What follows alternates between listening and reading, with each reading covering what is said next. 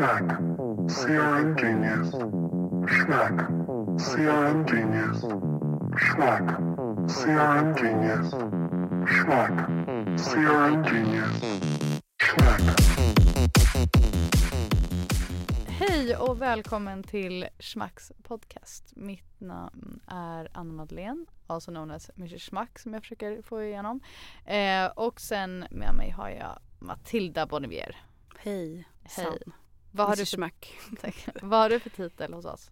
Eh, Head of eh, Nordics i min titel. Mm. Vi brukar säga när vi är i England. Jag vet inte om du har hört det här men vi säger ju Head of the North. Ja. Som, Jag Så- älskar det. som de eh, Game of Thrones-fantasterna Jag skulle vi vilja ändra den till Queen of the North. För Ja, det kanske är lite ja bättre. absolut. Ta, absolut. vi tar det med eh, vår chef. Ja, vi gör det. Ehm, kul, vi sitter här i Helio. Shoutout till Helio på i Hornstull. Eh, vi skulle också vilja ge ett, slå ett slag för skönare stolar i det här rummet. Annars toppen. Eh, vi har eh, lite grejer att gå igenom då.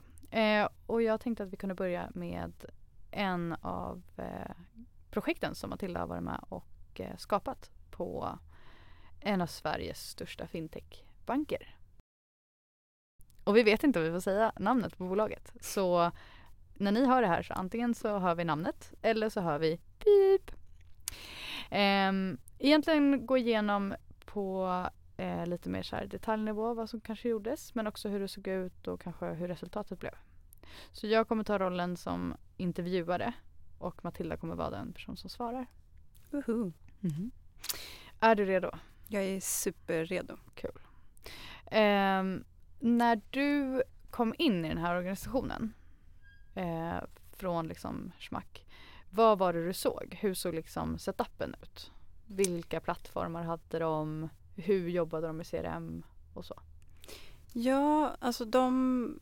Eh, det som var så intressant var att eh, på många sätt var det ganska avancerat. Eh, men på andra sätt så var det inte så avancerat och ganska basic när det kom till CRM just.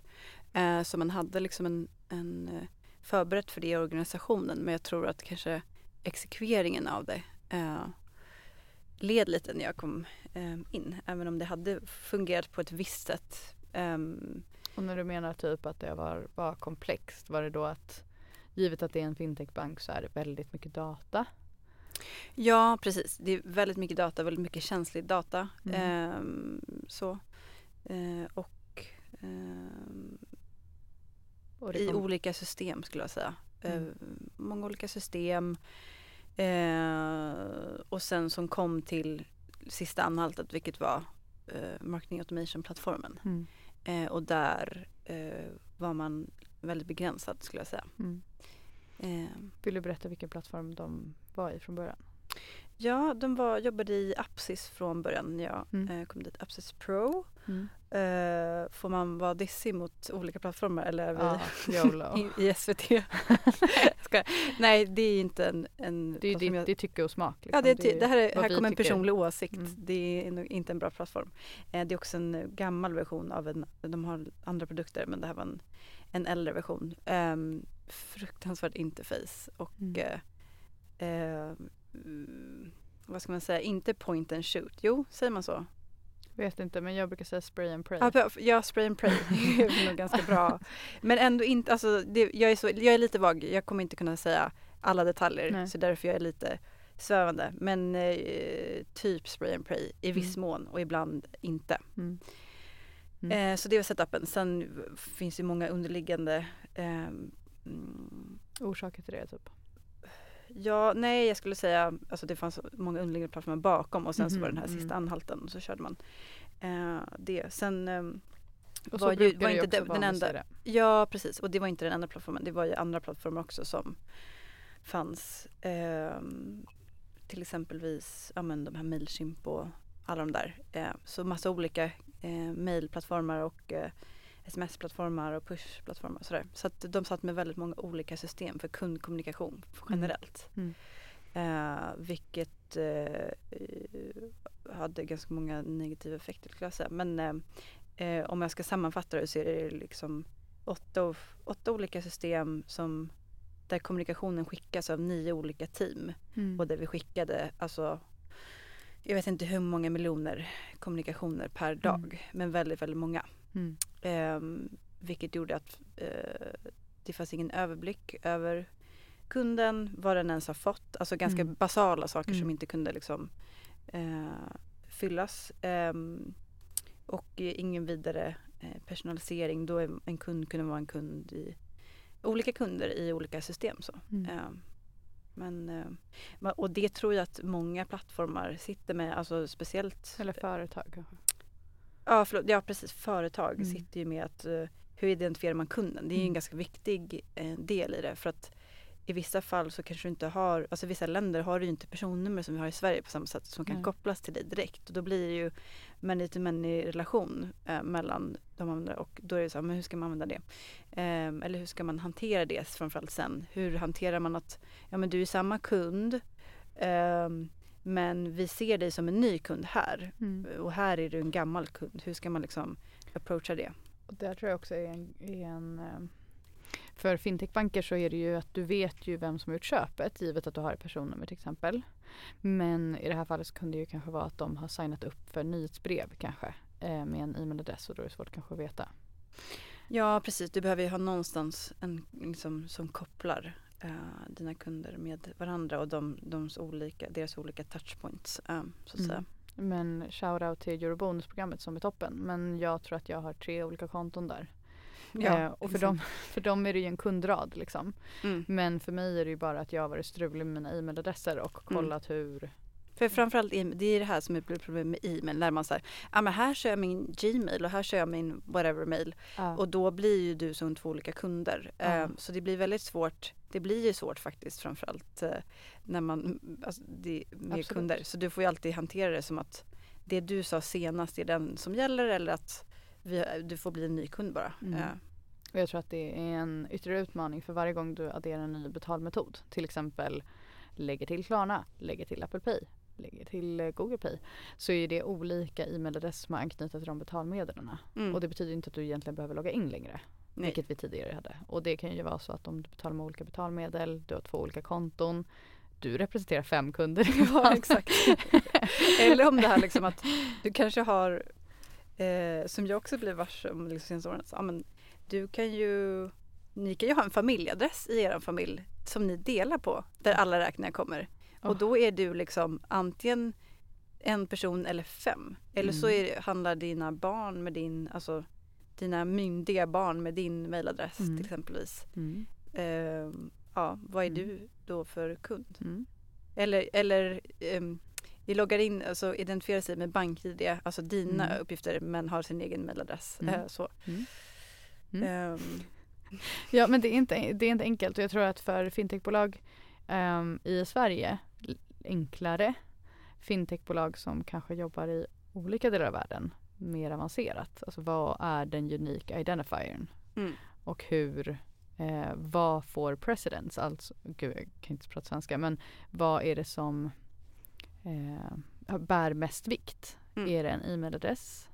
Är det ett app-id? Är Mm. det ett Det, är, det är nästan så att man får kombinera de olika och sen ha en logik baserat på, ja men nu har vi de här, då, då kan vi med säkerhet eh, verifiera att det är du. Mm. Eh, för det, går- det går egentligen inte bara att göra det på, på en punkt ju, även fast du kanske har ehm, ett personnummer då, eller att du Mm. loggar in med säkerhetsautentisering eller så. Men, ehm, eh, men det är komplext skulle jag säga. Så, så. Och speciellt för eh, det är kanske lite enklare för, för att här behöver man verkligen verifiera att det är du ett fintech. Du, du skickar kanske fakturer och saker som är väldigt personliga. Det kanske blir mindre personligt om du, jag vet inte, shoppar en tröja. Mm. Alltså så. Och att du inte ens behöver logga in. Vi bara, du bara anger dina kortuppgifter. Så. Mm. Ehm, men det, men det, men, och det är ju ehm, en av de grejerna som, som eh, vi gjorde för att förbereda för att byta till en ny plattform ska sägas på det här fintech ehm, eh, bolaget. Så att, eh, sen eh, om vi går tillbaks till den organisationen också göra organisationen redo eller liksom Mm. eh, få dem att förstå vad som vad är liksom CRM och vad behöver göras? Vad ingår i ett bra CRM-arbete så? Eh, och vad är best practice Mm. för det? Eh, och sen så var det ju också att eh, för att när du kom in då noterade hur det såg ut eller liksom så här, eh, bedömde hur situationen såg ut så stakeholder management säkerställa att alla är med på tåget, förstå värdet av det, vad det här kommer skapa för möjligheter. Eh, och sen gick du in i en RFP. Eh, Ja. Du definierade alla krav eh, och requirements för kunden. Och sen så gick du in i en RFP-process. Mm. Så utvärderade vi ett antal plattformar eh,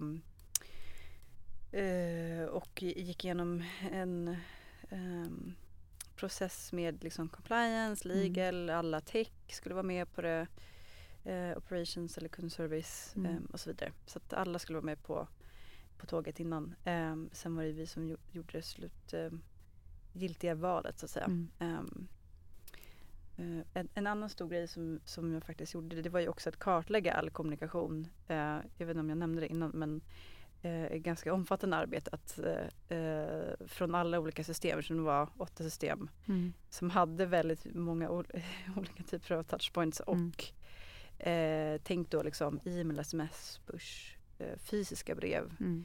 mallar hit och dit, här till Mm. höger och vänster. Så att, eh, det, var, det var väldigt omfattande för att veta men vad innebär just det här utskicket. Så, eh, och sammanfoga det liksom i, en, i en översikt. Eh, men ja, precis. Så att eh, efter RFPn så gjorde vi ett val. Eh, då valde vi en plattform som heter Brace. Och sen implementerade jag den tillsammans med teamen och eh, Schmack. Och tycker du att, hur tycker du att implementeringen gick?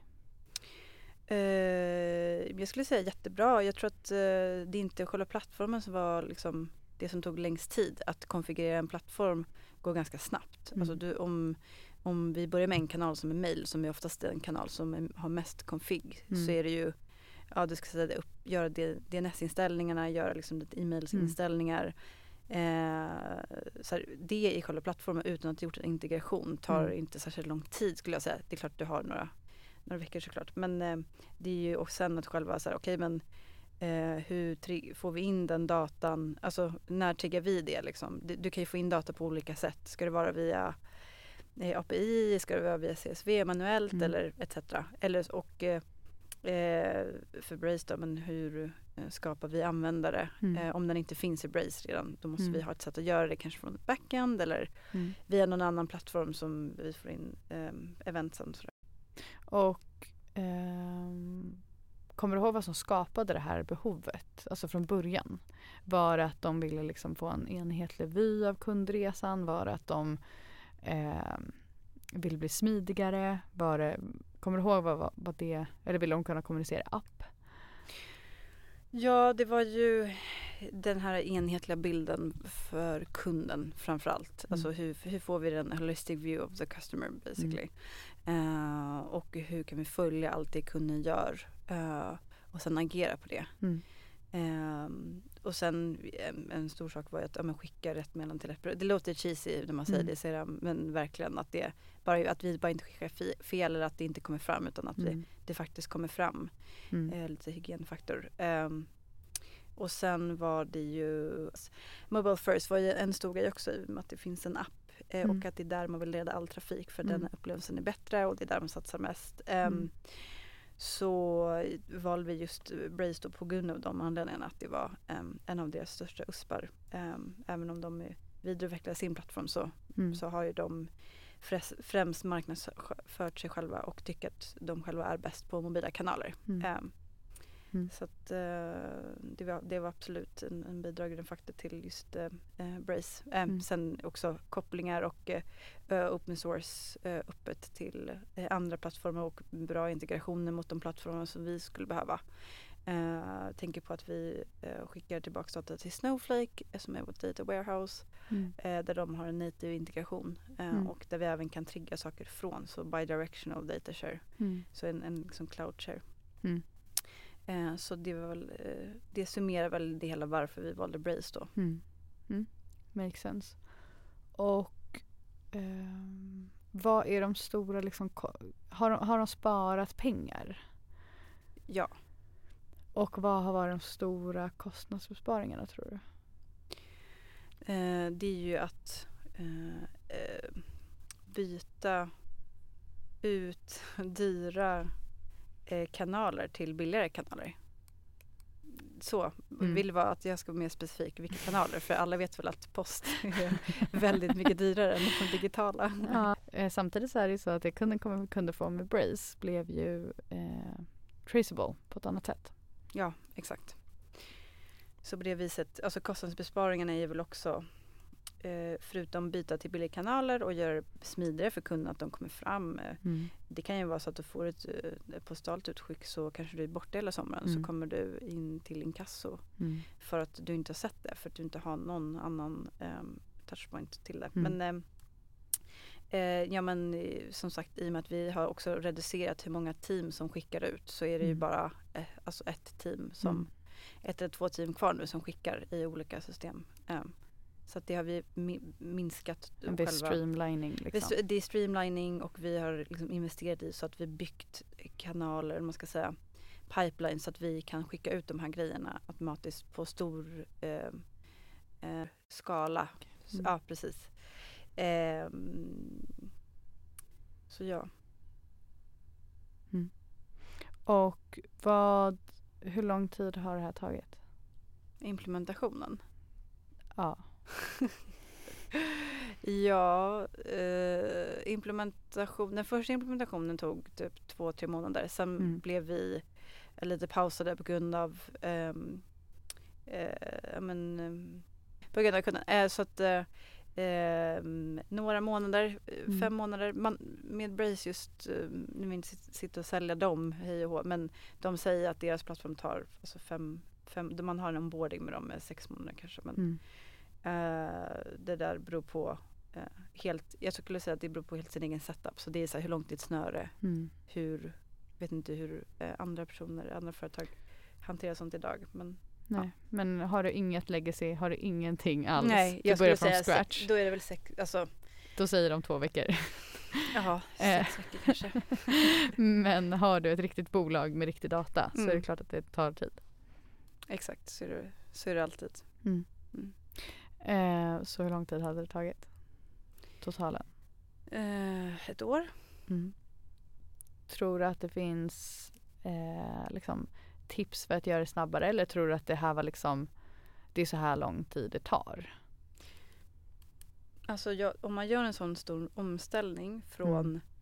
Alltså jag tror att det är skillnad om du går från ett jättestor stor plattform, typ Mm. Adobe Campaign till, jag vet inte om du vill byta till Salesforce. Mm. Då har du ju alla sådana delar på plats redan. Mm. Du ska bara egentligen migrera över och mappa ut datan, alltså så som bygga integrationen, fine. Men jag tror i det här fallet så var det ju ett annat sätt att tänka, ett annat sätt Mm. att skapa in kunder i plattformen.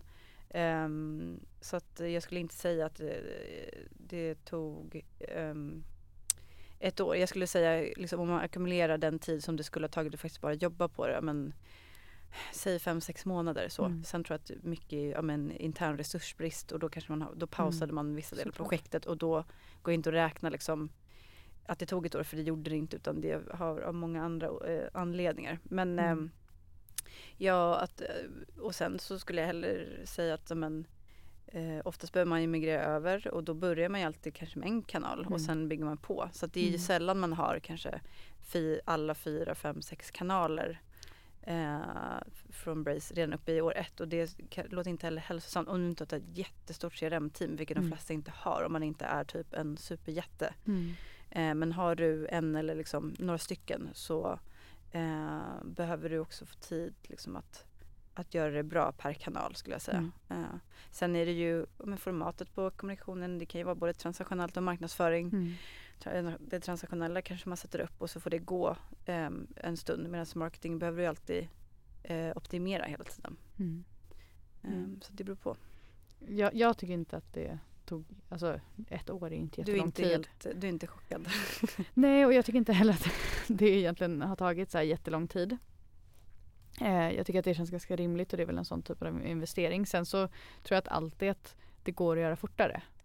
Mm. men då behöver man ha en väldigt, väldigt tydlig prioritetslista och den behöver Mm. liksom följas upp hela tiden. Mm. Och ofta så när det kommer till sådana här typer av migreringar eller implementationer eller vad det nu kan vara så den personen som sitter på mandatet och budget och beslutsrätten eh, kanske inte alltid förstår detaljerna.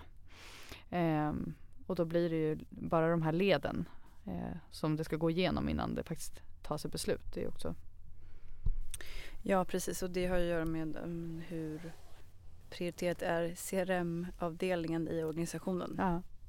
Kanske är det någon annan som um, har företräde. Um, för eh, bolag och personer som sitter just nu i början av sin implement. De har precis köpt X, plattform X. Och nu ska de sätta igång. Och så får de höra att det tar ett år. De Nej, men ett år var ju också med eh, definitionen av requirements och hela den grejen. Mm. Ehm, vad är det för tre grejer som du liksom skulle vilja skicka med till folk? Det här tycker jag att ni borde tänka på. Okej, eh, vilken härlig fråga. Jag skulle säga att ha, det är jätteviktigt att ha bra prioritet i organisationen. Mm. Så att inte du, eh, för det har jag sett på många eh, eh, företag att det kommer lite, lite på sidan och så ska så här, CRM in här och sen så bara nej men nu, för oftast behöver du all, mycket liksom utveckla tid, Mm. datatid, du behöver strukturera det.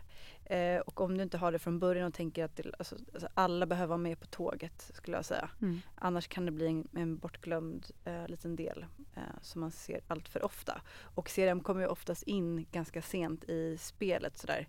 Du har brandet, vet du kanske gör en rebranding, mm. varumärke och sen så bara just det vi behöver eh, bli bättre på CRM. Men, ehm, så det är väl eh, ja, i topp tre i alla fall. Ehm, Men tror du att de hade klarat av det här utan Schmacks hjälp? Jaha, nej. Om, om man har in-house personal som faktiskt har, kan göra det själva, alltså Mm. som har gjort sådana här typer av implementationer eller förstår which data gets precedence eller vilka, vilka saker som ska prioriteras. Eh, effort versus impact, vad är det för grej man ska springa på först. Ehm, så gör det själva. Men eh, givet att andra kanske har gjort det förut så kanske man, det är viktigt att ta med sig sådana typer av erfarenheter. Ja, verkligen. Alltså, jag tror att uh, har man inte gjort det förut då ska man inte göra, implementera en ny plattform för det kan gå snett. Mm. Så, så, så det, det, är- det är Man inget måste för... också göra det första gången. Ja, exakt. att Men då kan man ha någon som, som gör det. Ja, exakt. Man kan ta, någon, ta hjälp av någon. Mm. Eh, få någon att hålla en i handen sådär. Ehm, har du någonting mer du skulle vilja att jag frågade dig om som jag inte frågat dig om? Eh, var det kul? Var det kul?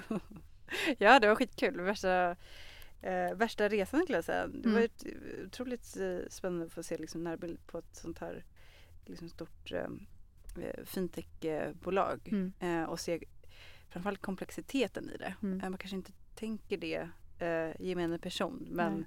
Fintechbolagen är ju och eh, vad har vi, telekom, fintech eh, är en av de mer komplexa eller Mm. mest komplexa eh, uppsättningarna oftast. Mm. Ehm, för du sitter på, det, det finns ehm, så mycket du behöver ta hänsyn till. Mm. Eh, så det är väldigt kul att få djupdyka ner i det och, och göra det här tillsammans med, eh, med Mm. och Schmack.